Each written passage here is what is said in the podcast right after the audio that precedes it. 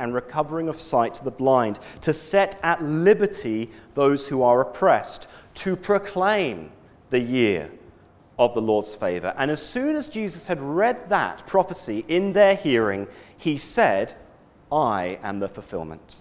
I am the servant Isaiah speaks of. I am the one come to bring liberty to those captive in the darkness of sin. I'm the one who is here to bring the true rest with God that the Sabbath pointed forward to. And now again, we have Jesus in a synagogue on the Sabbath day. And here again, he shows in un- no uncertain terms that he is God's power to restore, to save, to bring God's rest to those burdened by their sins. Have a look in verse 11, back in our passage. And behold, there was a woman who had had a disabling spirit for 18 years. She was bent over and could not fully straighten herself. We are given this broken woman in a state of absolute physical and spiritual ruin. For 18 years, she has been a hunchback. Maybe you've seen the, the, the classic Disney film, The Hunchback of Notre Dame. Yeah, some of us have seen that. So that, that kind of thing. It's a, a hunchback. She, her condition is she just can't simply stand up straight. She would have been hunched over like this only for 18 years of her life. And we're told very clearly that her condition, though very clearly physical, is also explicitly spiritual in nature as well. An evil spirit has caused this disablement. We're not given much details as to why this woman's been oppressed in this way. We're just told the facts here by Luke. She's been disabled for 18 years, and it is the work of a disabling spirit, an evil spirit. She is a walking, talking example of the broken state of our world. If you were here last week, we saw that the suffering and the pain that we know only too well today, it is ultimately the result of our decision as the human race to rebel against the God who made us, who gave us life to know with Him, in right relationship with Him. It's not that we automatically suffer in a particular way for a particular sin that we commit, but we and the world around us, we're now subjected to pain and hardship, natural disasters, war, disease, death, to name a few. And they all stem from the fact ultimately that things are not the way they should be in our world. That our world is out of right relationship with the God who created us. And so, for a time, our world is now subjected to a different reign, still under God's sovereignty, but a very different reign the reign of Satan, who has been given a, a limited authority for a time. And Satan works in various ways, but only to harm and to destroy that which God has made. In Ephesians 2, he's described as the prince of the power of the air, uh, the one who works in the sons of disobedience. Satan basically subtly promotes humanity still against Christ in rebellion against him, keeping them from salvation and life. Promotes the lie that no, sin, sin is better, sin isn't real, sin isn't that serious. Be your own man. Live as, according to your desires. God doesn't matter, just make the most of your life. But in certain cases, Satan's influence is far, far more explicit. He doesn't work subtly. And this is an example we have here this morning. This woman actively oppressed by Satan's power, physically disabled by a demon, and unable to break free. Truly desperate. So desperate, she's actually come out of hiding. Because if you were in this kind of state in Jesus' day, you were meant to keep yourself hidden, out of view. You had already been pushed to the fringes of society. And as a woman, she wasn't actually allowed into the synagogue gathering anyway, it was men only. It's likely that she's just waiting outside in her desperate state, broken and alone. But now Jesus sees her, and everything changes. We come to the restoration in verse 12. When Jesus saw her, he called her over and said to her, Woman, you are freed from your disability. And he laid his hands on her, and immediately she was made straight and glorified God. Jesus merely speaks a word in his authority, and her restoration is instantaneous. And just to make it clear more to the crowds than anyone else that it is Jesus who has done this, he does a, a, physical gesture. He lays his hands on, most likely, her back, warped and twisted. And with that, she is free. For the first time in 18 years, 18 years of restriction and pain. Verse 13, immediately she was made straight. Not even she made herself straight, she was made straight. There's no doubt it's God's work. Hopeless and now restored. And so her response is very fitting indeed. End of verse 13, verse 13 she glorified God. This is God's work. This is God in a dramatic way bringing restoration from ruin through his servant, his son. It's a, it's a picture of the greater salvation that Jesus alone has won for us, conquering sin and death in his own body, so that we might be forgiven. Rather than condemned, we might have the hope of life with God again. And yet, tragically, this liberating work, as amazing as it is, it is not welcome by all. We come to resistance and rebuke. Now, in the UK, we have a saying that I don't think is shared here in Malaysia. There's a certain type of person who we refer to as a jobsworth. Okay? A jobsworth. A jobsworth is someone who gets really, really hung up on small technicalities. To them, everything has to be done by the book, no exceptions, not even reasonable ones. Have a very, very narrow view of how things must be done. And the issue, when they're confronted, can become very personal for them. And myself and my family, we ran into a Jobsworth when I was on my uh, trip to the UK just this past August. Uh, both my mum, my dad, they're semi retired, and in their spare time, they help out uh, with a bit of gardening and doing tours around our local castle. Yes, it's very British. They live very close to a castle uh, on the south coast, and one of the best examples today is Arundel Castle. That's where they help out. And because they do that, they get free tickets. And these tickets are amazing. Not only are they tickets, but they let you skip the whole queue. You can just go straight into the castle uh, and go uh, and have uh, great fun there. Uh, these complimentary passes. Don't have to wait in line. It was good for me, particularly that day, because Josiah knew, my son, he knew that we were going to a castle, probably the first one he's ever been to, and he was becoming increasingly impatient. You know, he, he couldn't wait to get into the castle and start swinging swords and clubs around and, you know, causing absolute havoc. But lo and behold, we arrive at the castle where my mum and dad work, and we, we go to uh, the express kind of ticket counter, uh, and the person there tells us, oh, no, no, no, no, no, no, no, no. You've got to go and join the regular queue. So my mum and dad, they gently explain, no, actually, we, we, we work here. We help out here. And look, we have these special passes which allow us to just go straight into the castle with, with no barriers. We, we, we don't need to queue. But no, no, no, no, no. This, this individual got very, very upset about it. Josiah's by my side. He's getting increasingly worried. What's the holdup? Are we getting into the castle soon? Tears are starting to appear. And only when another colleague finally comes across and explains to this job's worth of an individual no, these passes are real they do let them skip the queue. They can go straight into the castle. Then, with much reluctance, we could pass through to Josiah's great relief and to my relief as well. Well, now Luke gives us a real Jobsworth, one who doesn't rejoice at all at this incredible restoration Jesus has just performed, who instead resists in the strongest possible terms. Look in verse 14.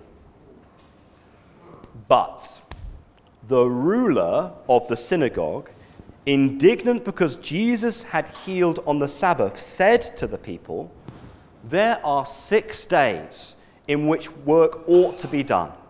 Come on those days and be healed, and not on the Sabbath day. See, this Jobsworth of a synagogue ruler is upset that Jesus has performed in his eyes a work of healing for this desperate woman. And so he sidelines Jesus completely. He doesn't even address Jesus. He directly addresses the woman and the crowds with Jesus in view and tells this healed woman, You are not welcome here today, and your healing is not acceptable in my eyes. As far as I'm concerned, the rules have been broken. No healing on the Sabbath day.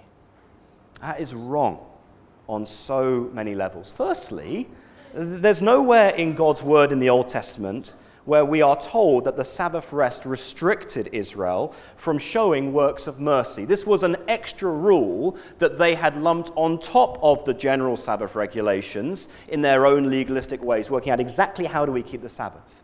And this was a real burden for them. You weren't allowed to labor to serve others in love, so this synagogue ruler said. He's going way beyond the law at this point. But worse than that, they themselves, this synagogue ruler and those with him, were known for doing works of mercy on the Sabbath day. And that's what Jesus picks him up on here in this stinging rebuke. See in verse 15?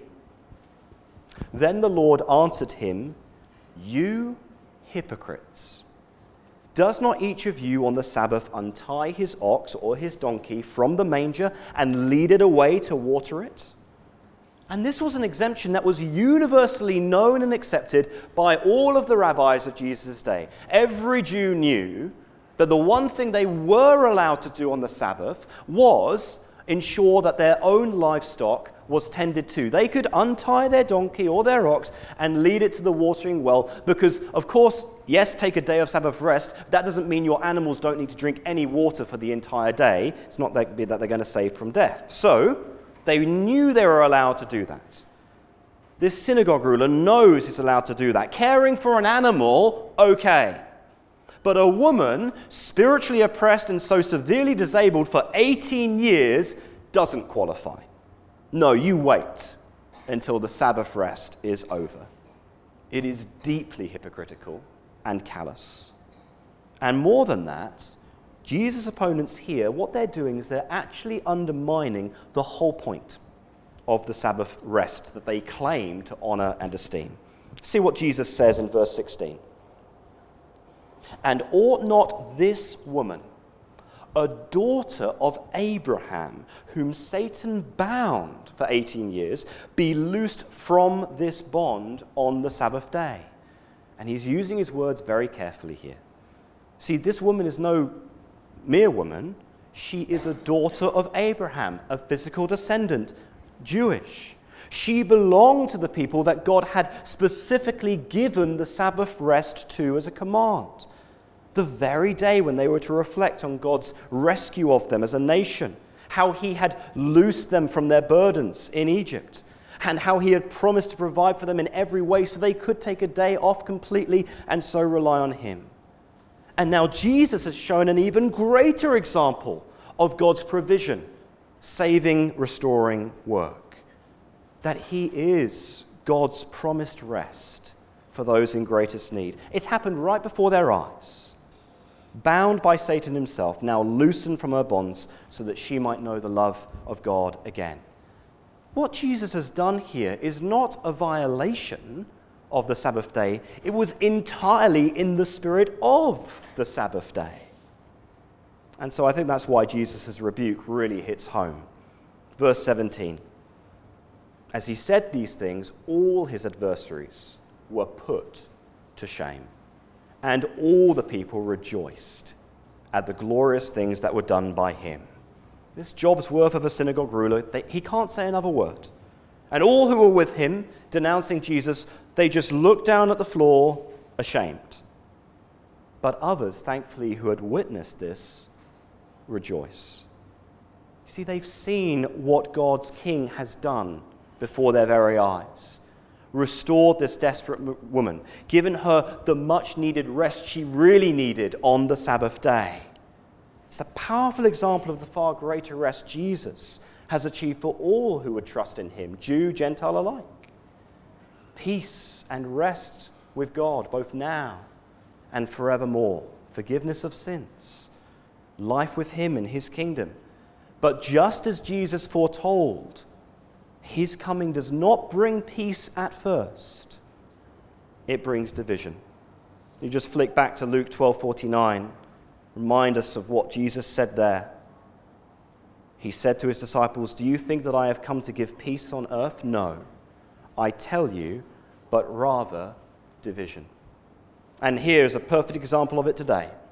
This synagogue ruler and those with him lacking any genuine compassion, hardened in their sin, and they reject Jesus on the spot, despite witnessing the great restoration he has performed. And now that same challenge is at our feet. What will we do with Jesus? Be warned. He divides. You know, perhaps you're not a Christian here this morning. And it's great that you're here. I'm very, very glad for it. But perhaps you've been coming and joining SMAC One for a while.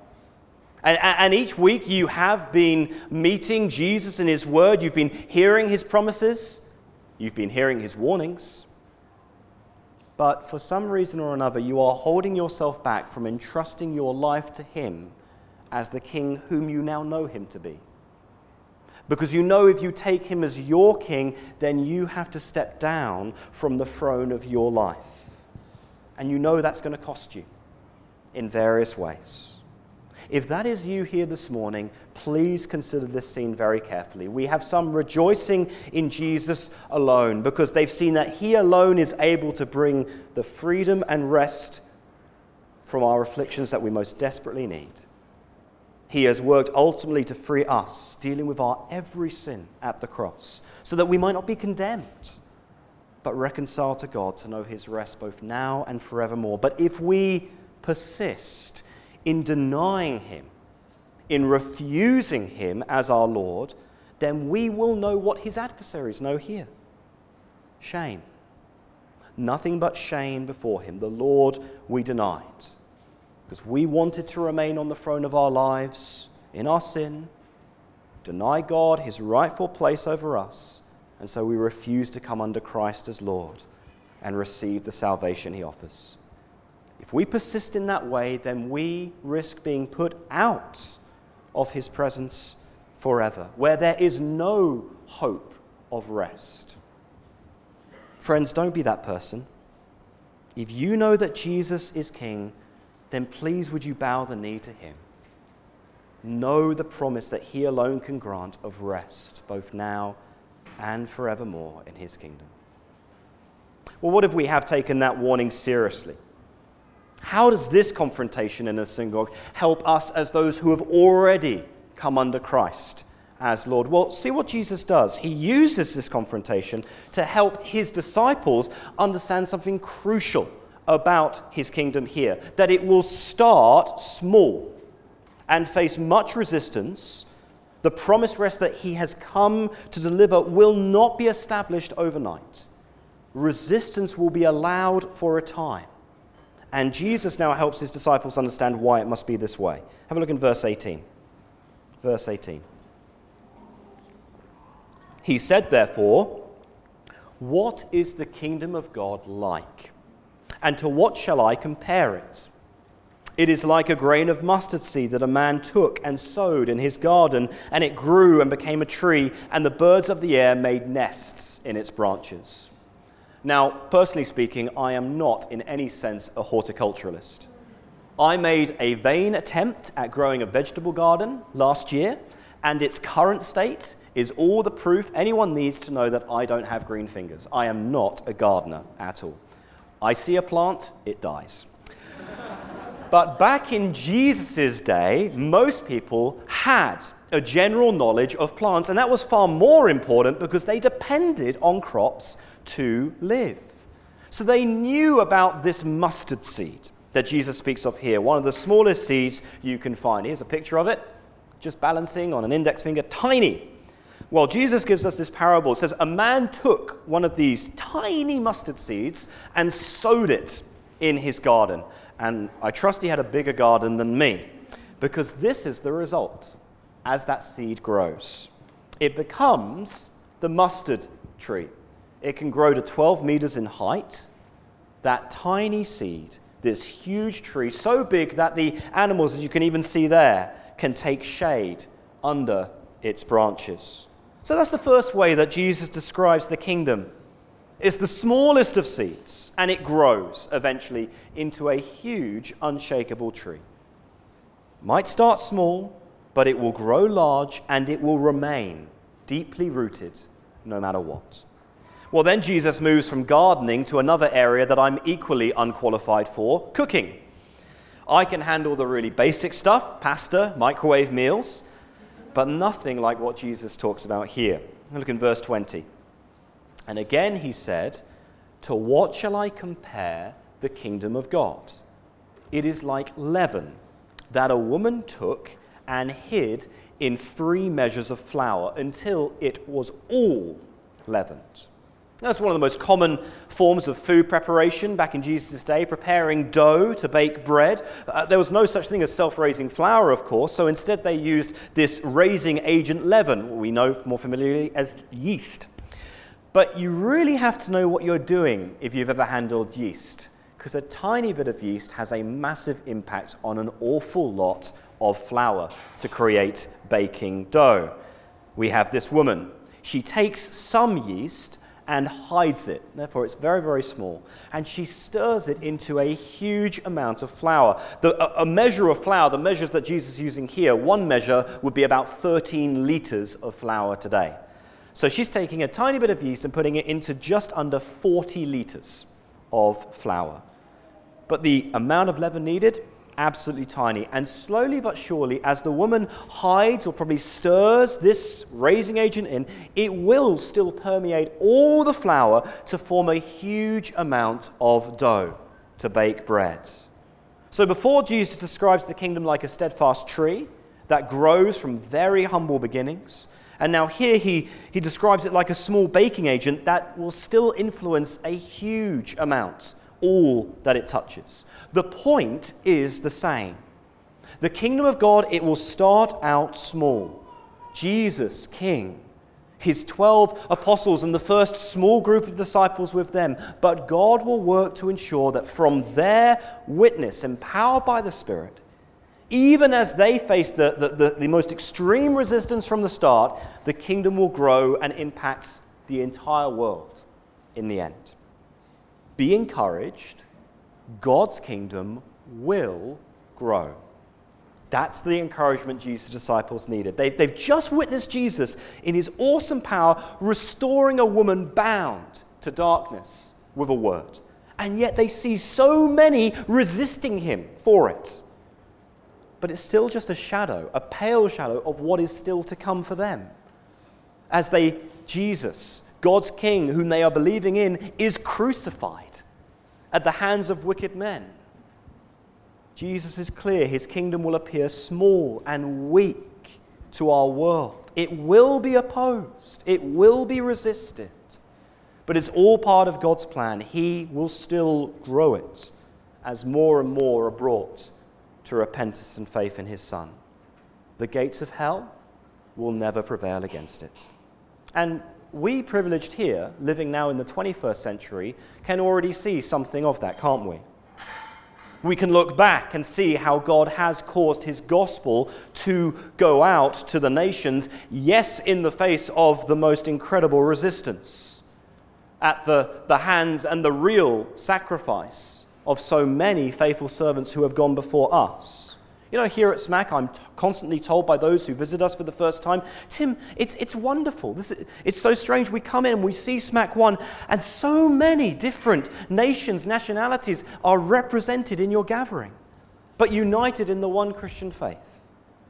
And that fits with the world as we know it. That nearly every nation on earth has now been impacted by the gospel. Here's a map. This was a general survey, and yes, statistics can only go so far, but it's a general survey done in 2014. Every blue dot represents, they suspect, at least 50,000 Christians, a population of 50,000 Christians or more. You see the expanse. The gospel has gone out. God has been faithful to his promise, even in the face of great resistance. And yes, we still face that, don't we? We still face resistance as God's servants. I know I can, and I'm sure you do, feel as a Christian very small and very vulnerable against our city and its beliefs at large. We are shaken up, understandably, by recent acts of hostility. We're still waiting for news of Pastor Raymond Koh. It's nearly 300 days since he was taken from the streets in KL, his family with little clue as to where or why. I've recently heard of greater restriction in local universities as well in KL. There are Christian fellowships hindered from sharing the gospel freely on campus, having their meeting rooms confiscated, their leaders questioned for hours. And maybe for you right now, this is a real, real personal battle and pain. You are facing opposition from family, from neighbors, from co workers, as, as you seek to genuinely love and put Christ first in your priorities. And that just means you're not as convenient as others for them. Or you've actually sought to help them take Christ seriously. You've brought his gospel to them as we should, that they might receive him before it's too late. But we are facing painful resistance from them. Maybe right now we're fearful of inviting others to the Christmas guest night because we know their response may well be unpleasant. Take encouragement, friends, from Jesus' words here. His kingdom will grow no matter what. God Himself will ensure it as we do our duty, as we seek to make Christ known to all who would hear.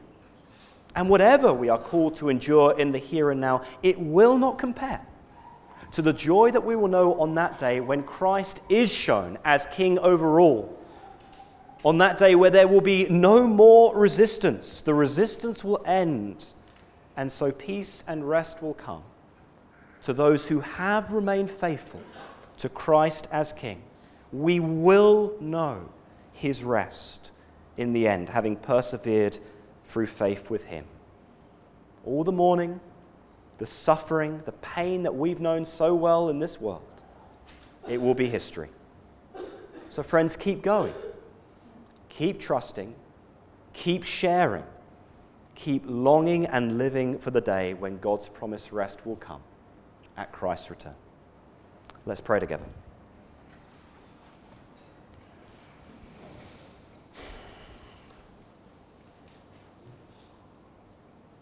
Our Heavenly Father, we thank you for the grace, the mercy, the rest that you have granted to us whom you have brought to faith in your Son.